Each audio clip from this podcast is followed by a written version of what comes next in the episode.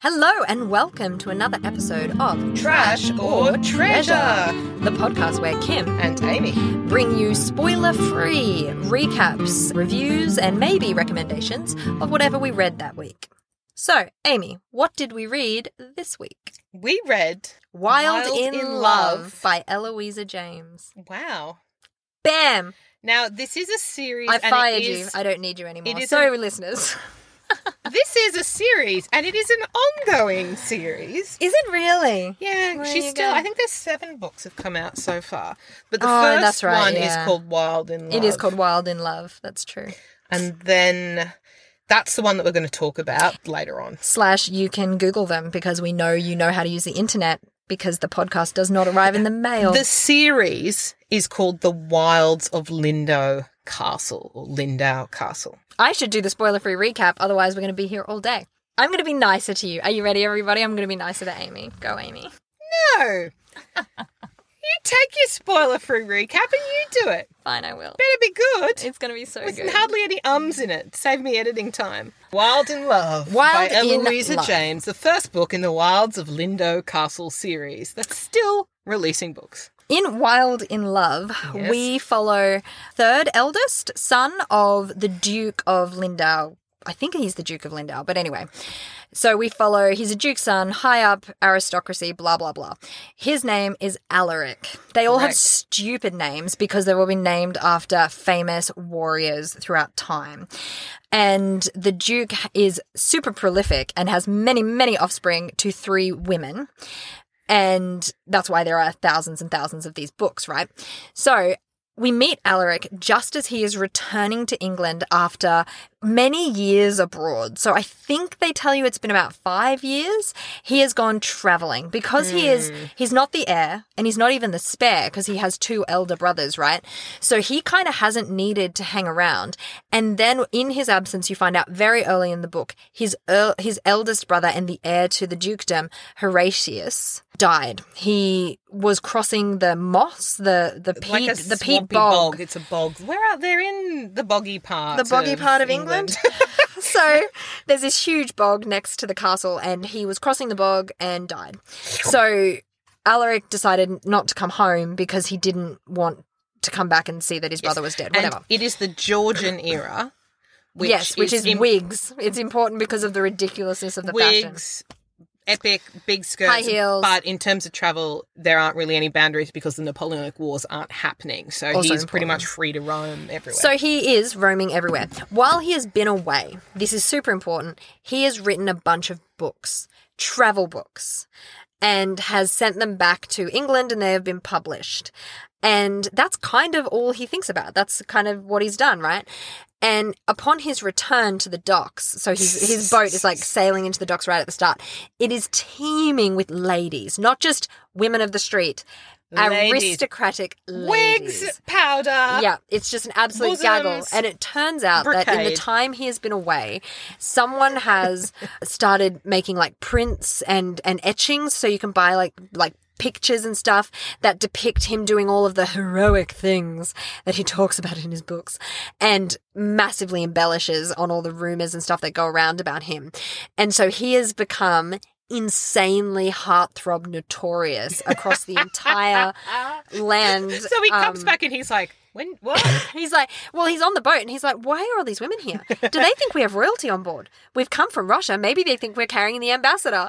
So they have no idea what's going on. And then someone rows out and he's like, oh my God, Lord Wilde, you're back. And Lord Wilde, Lord Wilde is not his name. So you're never referred to like that. Uh, so he's like, what? That's kind of the idea. Then we meet, so that's him. Then we meet um, Wilhelmina Everett Finch. Finch, yeah, for, for, Finch, for, for, something. For, for, for, for. So uh, Finch, yes. we call her Willa, and she is at the, it's at the end of the season, and she and her best friend Lavinia, who is kind of her adopted sister because Willa's been orphaned for a long time, mm. uh, they have just come out of the season, and they are have been like the toast of London, the absolute toast of London. Got both got like you know upwards of fifteen or fourteen marriage proposals that they turned down. They've just been perfect. They're both gorgeous. Blah blah blah. So the Duke is holding a house Schmooze? party, a house party for a couple of months at Lindow Castle to celebrate his el- his now eldest son North's engagement to a woman called Diana. And so everyone comes to the house party. Also, the Duke's third wife is expecting a new baby. So everyone's like, that'll be great. We can celebrate the baby if it arrives. And yeah, so then Alaric kind of arrives and causes a stir of epic proportions. Willow is quite intelligent. She's not so much a blue stocking as just very, very clever and curious. She's super curious about everything and she remembers everything, everything she but, reads. But she's also very like She's serene. The perfect woman on the outside. Like she has schooled herself to be the absolute most successful kind of debutante on the London society. And and in in sort of, you know, when we're inside her conversations and her head and stuff, they're quite she's quite like honest and upfront about that. She's, you know, that this is what men want in a wife. So but, in order to give myself the most options, this is what I'm going to portray. She likes, like, rude banter with Lavinia, though. She's got totally this. different with She's Lavinia, a, yes. And Lavinia's a bit more outgoing. Yes, absolutely. A bit more Lydia Bennett. Yes. And so she, Lavinia had kind of succumbed to the love of Lord Wilde and all of the books and stuff that he would send back, and Willa never did. Willa never read girl. them. Yeah, Willa's she skeptical. Willa never read them. She thought he was ridiculous and that most of his stories were probably invented and that he probably had a hunchback. That was kind of her attitude. So then when she meets him, she's like, oh, you are attractive. That's annoying. You're, you're probably super arrogant because of all your fans. And then he's like, I hate having fans. And she's like, oh, great. Great. I'm sure it's such a hardship to have everyone love you. So um, he kind of immediately latches on and really likes Willa, and she wants nothing to do with him. And Lavinia falls immediately out of love upon meeting him yeah. and is like, oh, it's kind of like never meet your heroes. Yeah. So she's kind of out. And so that's kind of that's kind of the story. And then obviously the house party goes on and they kind of have to come to terms with trying to fall in love, I guess. That's mm. kind of it. The end. Good Would work. You, that's good. Thanks, man. Would you recommend Wild in Love? Not the whole series. We'll talk about that a bit later, okay, but just good. Wild in Love. Uh, yeah, look, I would recommend Wild in Love. I enjoyed it. It was fun. I liked the... the sort of humour with Alaric and his, like, surprise fame. And that was I liked, fun. I liked Willa as a character and the tone of Willa was mm. really nice. Mm-hmm. I, like, she she was cluey, mm-hmm. and but she wasn't always making a big noise. Like, she was sort of observing from the side and making, yeah. you know, witty observations. She was a very controlled character in yes. public. That was really important. I, I enjoyed that. I felt that it was a bit It, hard for me, you know, like you were telling me before about the entire Marvel expanded universe and my brain nearly fell out. There's a sense of that in the amount of characters. Yes, because it is a first book in a series that hopes to set up a twenty-eight million book series. You do get a lot of characters introduced. Yes, that's true. But it is a nice family. So the Duke of Lindow loves all of his kids. Yes. So it's a very, it's like a loving sort of community in this castle. Yes. And they all, there's no angst in the fact that the Duke is up to his third wife. Like, he loves all of his wives and all of his wives loved all of his children and there was no, there's no sort of family angst about that. So they're that. a really happy half-sibling family. Yeah. And that was nice. The sort of, hmm. I enjoyed the sense of family. Um, I was, like, you asked me now and I, I remember Alaric, I remember Willa, I remember enjoying their characters and their, like, repartee. I cannot for the life of me recall what the obstacle to their being together was. I remember the bog. No, no, the bog the is right at the sibling, end.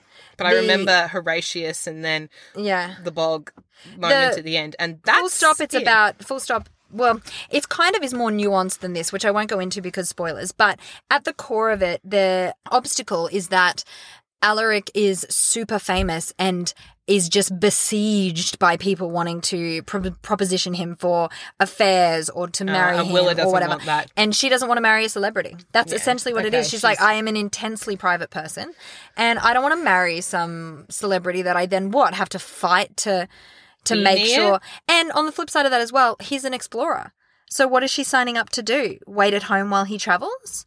Or is he going to give up travel and yeah, then give up see, a huge part of his heart? Like, is I don't that what remember he's doing? The explorer thing being quite as big as an obstacle as it was. It was the was she. It? it was that he would leave her mm. to go back exploring because he's infatuated now, but he's probably only infatuated because I just don't want a bar of him and everybody right. else wants a bar so of him. So the obstacle is, is it infatuation or is it actually love? Yes, okay. And can she does is does she care for him enough to give up her sense of, I guess, invisibility to then become pretty notorious alongside him? Yeah. It's like marrying okay. into the royal family. Yeah. Do you know what I mean? It's like, I love you, love you, but I don't want my life to be this. I don't want my life to be what your life is. And I don't, it's not your fault that your life is like that, but I don't want a bar of it. And so I don't know why I can't remember it. This was like, I did read, I think, half the series over a weekend. So it could be that. I read three of them, yeah. Could be that I read it with such pace, but I liked the premise, I liked the community, I liked the two characters, mm. but I actually can't remember much of the plot. Lavinia, in my mind, is a bit more of a vivid I know why you remember Lavinia's book. yeah. So, yes. So would short, you recommend it? So then that's an I interesting would, thing to... Yeah, I would recommend it because I, I enjoyed it, mm. but... when we come back to whether it's trash or treasure at the end. It's probs, yeah. Yeah. Mm. Spoilers. So Fair. you. Yeah, okay, so I didn't remember it at all. Like, as in, I remembered we read it and I thought it was at least two out of three parts ridiculous. So I couldn't remember it well enough to say whether or not I would have recommended it. So I had to go back and read it. So my yeah. point is that I actually have read this book in the last three days or whatever. It was real fun. It was so it much funner fun. than I remembered, and he was fun and she was fun, and it was re- – you know what? And this is actually central, and people who have listened to the podcast all the way through are going to be like, oh, yeah, we're kind of getting how Kim approaches romance novels. She had every choice in the world. She did not have to marry him. So mm, she'd been given she fourteen offers of of marriage. She was likely to get fourteen more. She didn't have a she financial was gorgeous. imperative. Her parents had left her a ton of money, so if she chose not to marry, she could just set up her own establishment. She could be an eccentric. Everybody would still invite her everywhere. Everybody loved her. She and as many suitors as he had, she had as many coming uh, and following her along as well. And he made that point at some point in the book, and she was like, yeah, but when I marry one of them, the others will lose interest. When you marry, you're still a spectacle. You're still an object of people's interest mm. when you marry. Yeah, so that was really interesting. And there was a, one bit towards the end where I was a little bit like, uh, like where I got my kind of gross, like one of her inner monologues, and I'm like, oh, no, darling, call, phone a friend. You shouldn't have be having thoughts like that. Uh, but on the whole, it was splendid. It was really fun and funny, and it's actually made me want to go because I read the first three in the series. So it does her, and then it does North and his fiancée Diana, and it does Lavinia, Lavinia and Parth, who is like a ward of the Duke's, right? Yeah. And so those three boys were kind of the ones who were of an age and grew up together and were... And we meet them all. We meet them all. And book. they all, are each with the person who's going to be their lead, like, romantic interest in their book. That's why I think I've only read so, those com- three. Yes, that's what I'm saying, because I when I finished it, I was like, yes, I do want to know what Lavinia and Parth's story is. I do want to know what happens with North and Diana. Um, and so... I did read those three, and then I had no impetus to go on. It's a little bit like the Bridgertons, where you read sort of the first, you read up to Colin, and then you're like, I don't really know. I'm not really great friends with anybody else. But I think it's because in those three books, we meet some of the others, like then it switches to some of the girls, and they're teenagers at the beginning. Yes, that's my point. And we yeah. have this this issue with the, the little ones that you've watched grow up in books. And, and now then... we're supposed to read a sex scene that they're in, and I'm like, like no thanks. Oh, it's awkward. um, so, yeah, so I would say... I would, like, thoroughly, thoroughly recommend it. And, look, it's not. I have absolute – beyond it was fun and the characters were fun and – Which is my recommendation. Yeah. It's fun. The characters are fun. Yep. And it didn't give me any of that kind of feminist cringe that I can sometimes get when I'd reading. It's vividly memorable. I wouldn't say it's vividly memorable because we both yeah. completely forgot it. But – and, again, I remember – Lavinia's book is the one I remember the most. Yes. North and Diana, I didn't remember theirs at all. I had to Google them. Yeah, I remember it happened. I remembered their storyline. Between Lavinia was in that, so that's why I was reading yes. it. Yes, well, so were North and Diana. They were in that first book, but you don't, yeah. you don't kind of. I was like, I can't remember what we do with you next. I remembered their storyline from the first book. I didn't remember their whole book.